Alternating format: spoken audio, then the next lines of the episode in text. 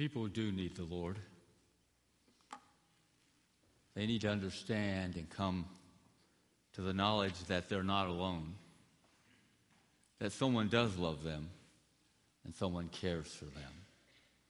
In 1 Kings, the 19th chapter, verse 9, if you'll take your Bible, and we'll be reading from that text in just a few moments. 1 Kings 19, 1 through 9. A few days after Steve attended his first support group for adult children of alcoholics, he was possessed with a powerful image. It filled his mind and his soul. He saw himself in a large crowd of people, and God was holding his hand. And as they were moving through that crowd, he felt God pull back. And he was lost in this crowd, wondering where God was. He was separated, abandoned completely alone. Steve attempted as he, as he worked through this, he knew his faith was to carry him through. He knew the scripture and the promises that God had made, but he was in this spiritual depression, distress. As hard as he wanted to believe, as hard as he held on to the idea that God would never leave him nor forsake him, that feeling was still there. And so he tried to overcome. He prayed more. He took his Bible and he read more. He found that everything that he did just sent him deeper into this spiritual anxiety. It didn't work. Every time that he kneeled to pray, his mind was filled with all kinds of ideas and thoughts and emotions. Every time he picked up his Bible to read, he would lose his concentration. And as his spiritual distress grew, he found himself like our prophet in 1 Kings, the 19th chapter. He found himself in a cave of despair and spiritual isolation. Read with me there in 1 Kings 19, beginning with verse 1.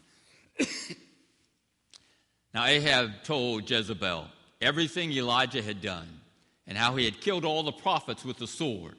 So Jezebel sent a messenger to Elijah to say, May the gods deal with me, be it ever so severely, if by this time tomorrow I do not make your life like that one of them.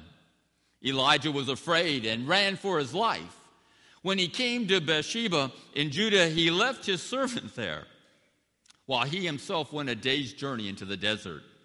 He came to a broom tree, sat down underneath it, and prayed that he might die. He said, I have had enough, Lord. Take my life. I am no better than my ancestors. Then he lay down underneath the tree and fell asleep. All at once the angel touched him and said, Get up and eat. He looked around, and there by his head was a cake of baked bread and a jar of water. He ate and drank, and they lay down again. The angel of the Lord came a second time and touched him and said, Get up and eat, for the journey is too much for you. So he got up and ate and drank. Strengthened by that food, he traveled 40 days and 40 nights until he reached Horeb, the mountain of God. Then he went into a cave and spent the night and these words here. And the word of the Lord came to him and said, Elijah, what are you doing here? Shall we pray? Father, I ask now that you be with us as we share the word. May our hearts be touched. May we seek the truth for us this day, for we ask it in Christ's name. Amen. How did Elijah get to the cave? Well, you know, as I read scripture there, particularly 1 Kings, the 17, 18, and 19 chapter, I realize that, uh, that Elijah gets to this cave on a journey of obedience. It's not disobedience, he's not doing something wrong. Notice that he is preaching the truth in 1 Kings, the 17th chapter, verse 24, as Elijah finds himself caring for a widow and her son. Notice what the woman says to Elijah there in chapter 17, verse 24. He says, Now I know that you are a man of God, and the word of the Lord from your mouth is true. He preached the truth. He was not out into uh, the modern philosophies of the day. He wasn't preaching false gods. He wasn't preaching false doctrine. He was preaching the truth as God had granted it unto him. He was faithful in his ministry. He was faithful to his calling. 1 Kings, the 18th chapter, verse 2, it says, And after a long time, in the third year, the word of the Lord came to Elijah and said, Go and prepare yourself and present yourself to Ahab, and I will send rain on the land. So Elijah went to present himself to Ahab. He was a prophet of God. He was preaching, the truth in a world and in a time of rebellion, in a time of uh, idolatry, in a time of, re, of rejection of the truth. And they wanted to kill him. They wanted to grab a hold of him. He was not popular. He was not liked. He was not lifted up. In many cases, he was despised by those that were around him. He was sincere in his single focus. He was focused not on himself, but on the ministry and on the people of God. He was concerned for the people of God who found themselves drifting away from the truth. It was a journey of tremendous power. He had been able to keep the widow and the son alive during a famine. Every single time they would go to get the meal and to get the oil, it was reproduced. Though as small as it was and though as insignificant as it was, it became significant because God was in it. It was powerful because God was multiplying it. And God was able to keep the prophet of God, the widow, and her, and her son. It was tremendous power. It was power in which he stood there before the people of God and restored the son. The widow's son had died. And she complained and she was heartbroken. And she reached out to Elijah. And Elijah grabs up the son and takes him upstairs to his room and prays to God, saying, God, I've asked this widow and her son to take care of me throughout this famine. And this is how you reward the widow by taking her son? And he falls upon the son and God, through his all power, reached down and restored that son to life. He was used to stand against the prophets of Baal on Mount Carmel. What a scene on that mountain. As the prophets of Baal cry out to their God and nothing happens, as they cut themselves, as they fall prostrate upon the ground, nothing happens. But when God moves through Elijah, he consumes the fire, He consumes the altar. He is a powerful God. And Elijah was in tune with God, and God used him in a mighty way. So much to the point that Jezebel threatened to kill him, as we read in our text today. He was chased by the army, he was forsaken by his people, but God used him. You know, many of us find ourselves on that journey to spiritual distress. We've experienced the saving power of God, and He moved in our life, and He changed our life, and He gave us purpose, and He gave us reason to face each day. He forgave us of our sins, and we rode on that high of experiencing God. But as time went along, and as the cares of the world took their possession of us, we came off that, did we not? We would share with people our faith. We would share with people the love that we had. But as we begin to journey, it just became so familiar, it became so old hat. We may have been used by the power of God to teach a Sunday school class, to lead a men's group, to sing in the choir, to do whatever God had for us, and God used us. And then someone came along and stole our joy and stole our peace. We were doing great things, and somebody had to come up and whisper in our ear those negative thoughts, those words of criticism. And we found ourselves hurt, despair. we found ourselves broken. This week, this Friday, Rick Warren lost his son to suicide. His son had been wrestling with mental illness and had gone to a lot of doctors and resources to help him. And he told his dad at one time he just wished that he would just die and God would just take away the pain and the agony that was in his being. Ladies and gentlemen, Christians suffer in spiritual distress. It is not foreign, it is not unusual. It is a powerful, powerful possession that we don't sense the power of God. We don't see Him working. We don't feel His touch. And the world is crowding in on top of us. Our relationships are breaking. Those that we love are walking away from us and betraying us. The finances that we had just seem to flitter away in this economy. My dad who was about 84 years of age now, prepared to die. He bought his plot, he paid for his funeral, he made sure mom had insurance and everything was set. And you know what happened? He got Parkinson's and he's alive. But he's not in his right mind. He's not at home. He's not where he wants to be. And he's alive, but he didn't plan for it. And he is in that distressful mode, and it's painful in his life. But as I think of Rick, and as I think about those broken relationships, as I think about those career challenges, I realize that the journey to the cave is all around us. But I also notice one other thing that Elijah sojourned in that cave.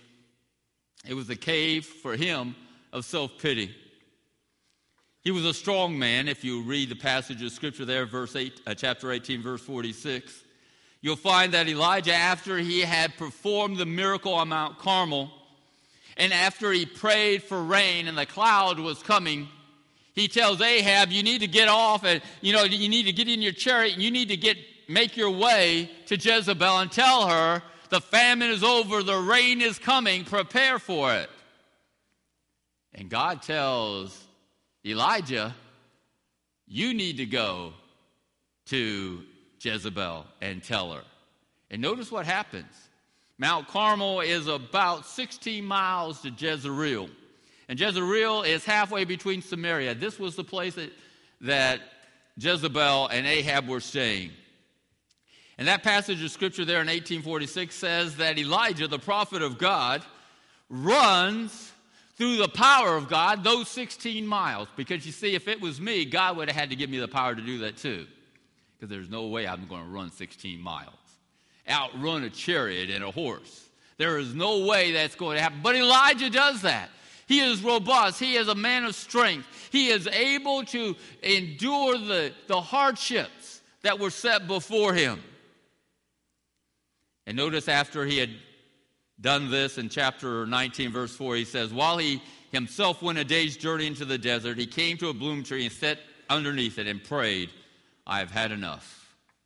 Have you ever been to that place that you just had enough? You're just done, okay? Just done. No more. A lot of you spouses have been there, haven't you? just had enough. I can't take it anymore. Have you been on that job that way? Have you been at that job where you just went, I can't go another day? Okay. There's just no way I can see that boss one more day. There's no way I can see my cubicle buddy one more day. There is just no way I can see him face to face. I just can't take it anymore. Some people feel that way in church. Did you know that? Some people go, I'm not going there. They're so messed up. You know? That preacher can't preach, that choir can't sing. And the people I sit by just have this frown on their face. I'm just not going there anymore. I've had enough. I've had enough of my Sunday school class. I've had enough of my women's group. I've had enough of my men's ministry. I'm just fried and I'm done. Been there? Been there, done that, haven't you? Been there, done that, have it. Told the boss, here it is. Teenagers, we just, many times when we quit, we just don't go back. You know, we just go, hey guys, forget it. I've pushed enough hamburgers, I've pushed enough brooms, I'm not doing that anymore. In college, I had a job hauling at the freight yard, at the railroad yard, loading those freight cars with grain. I weighed 135 pounds. Guess how long it took me to get fried? Okay. After a few pounds of hauling that grain around, I realized is there a broom in the house? Okay. I will sweep all day long. Elijah says, I'm done. Take my life. Just get me out of here. I can't take it anymore. It was a cave in which there was a war, a warmth, a warped sense of reality. It was distortion. Notice while he was in the cave, he began to blame everybody. It was everybody's fault he was there. The children of Israel, Lord, they've just forsaken you. They've just rejected the truth. They just don't want to do that. You know, as a preacher, many times we get into, I'm, I'm leaving the church. I'm done. That church is it, okay? That church is it. I quit. They don't want to do what's right. They don't want to hear the word. They don't want to respond to the word. I just quit. I'll go to another church in which they'll be excited about serving the Lord and they'll be excited about uh, doing ministry. And you know what? People are people. I found out that the same people that I had at Beulah Baptist were at Creech Memorial. And those people that were at Creech Memorial, they were at Meadowbrook. And I'm like, good gracious, Lord. You just keep multiplying them. They just pop up everywhere. They have different names, they look differently, but guess what? People are people. He had a, a warped sense of that reality. He thought everybody had rejected God. Notice that he had a false reality in which he thought that he was the only preacher left. I'm the only one declaring the truth. I'm the only one standing in the gap. I'm the only one declaring what's right. And notice also that he had a fear of Jezebel. Now, he probably should have feared Jezebel a little bit, okay? Because Jezebel was out after him, and Jezebel was going to kill him. But he's wanting to die anyways, right? If you're wanting to die anyways and Jezebel's out after you, man, that sounds like a quick solution. Just go find Jezebel. She'll take care of it. Did he really want to die? No, he didn't really want to die. He wanted to be relieved of the pain that was in his being. The pain, that spiritual anxiety that was there. You know, we find ourselves in those caves of life, driven into those caves by exhaustion. We've worked hard. We've ministered hard. We've worked in our Sunday school class. We've worked in the choir. We've worked uh, serving Him day in and day out. And we're just exhausted. We've been driven into this cave by a distorted image of God. We think that God is the candy man, that all we got to do is accept Him as Lord and Savior, and from that moment on, it is smooth sailing. I'll get all the promotions that I need. I'll get all the raises that I need. My children will march in, sit down, look forward, be dressed sharp. Every place and every hair will be in place. Their dresses will be nice. It is going to be a great life being a Christian. Fantastic. All my cares will be gone. And if I do have a care, all I got to do is pray, and God's going to be right there and he's going to take it away. We have a distorted view of who God is. Notice that we've been driven to that cave by a warped sense of reality. Nobody loves me. They really don't like me at all. Nothing's going right. This pain that I have is never going away. I have no friends. My career is over. I have no future. God has left me. Beware when you start your sentence with absolutes always, nobody, nothing, everything you're in trouble. You're in trouble. Because not everybody hates you. Your mom probably still loves you. Not everybody is forsaken you. Your bill collectors are looking for you. Everything's not going wrong. It just looks that way. We're driven into that cave by blaming others. It's our parents' fault. If my dad had only known how to raise kids, I wouldn't be who I am today. I wouldn't be scarred. I wouldn't have these, these emotional traumas in my life. I wouldn't have these flashbacks. Life would be so great if my mom would have just treated me right. We blame our spouses. If my wife would just clean the house, life would be great. And Jackie does. Because she would tell you, I'm the guy that messes it up. She's the one that cleans it up. And we've had great discussions at that all the time. I've learned how to pick up my shoes. Personalities, James and I talk about personality type. D type personalities, dominant type personalities, really take advantage of S steady type personalities. My wife is steady. She's just as solid as a rock. She will do it even to the point of somebody abusing her. And I have the ability probably to abuse her because I leave my shoes when we first got married, right where they're supposed to be in the living room. And, you know, left my stuff where I thought it was supposed where I could find it, okay? She thought that shoes ought to be in closets and that clothes ought to be hung up. And if it's dirty, it goes in the dirty clothes hamper. You know, those just seem logical to her. But many times we blame our spouses. We blame our bosses. I didn't get that raise because my boss doesn't like me. It must be the government's fault. Okay? If we had had the right government, it would not have happened. We find ourselves in the cave of life. Notice, likewise, that Elijah escaped from the cave as we escaped from the camera. Okay? Good. Elijah escaped from the cave, but realized that while he was in the cave, he was sustained by God. On his journey, God, all the way through the, to the journey of the cave, to him arriving there, God sustains him. He finds himself under the bush, and God prepares for him a meal of bread and water.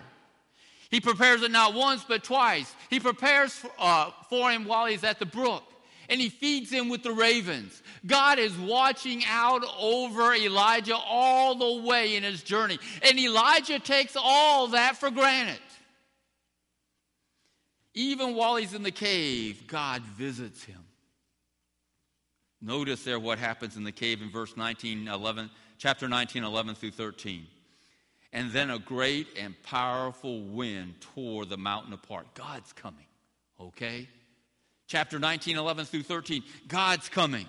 And a great and powerful wind tore the mountain apart and shattered the rocks before the Lord. But the Lord was not in the wind. And after the wind, there was an earthquake. But the Lord was not in the earthquake. And after the earthquake came a fire. But the Lord was not in the fire. And after the fire came a gentle whisper. And Elijah heard it. And he took his coat, he took his cloak, and he covered his face. And he went out and stood in the mouth of the cave, and God came. And God came. In the pit of distress, in the pit of depression, in the pit of rejection and distorted views of reality, God comes.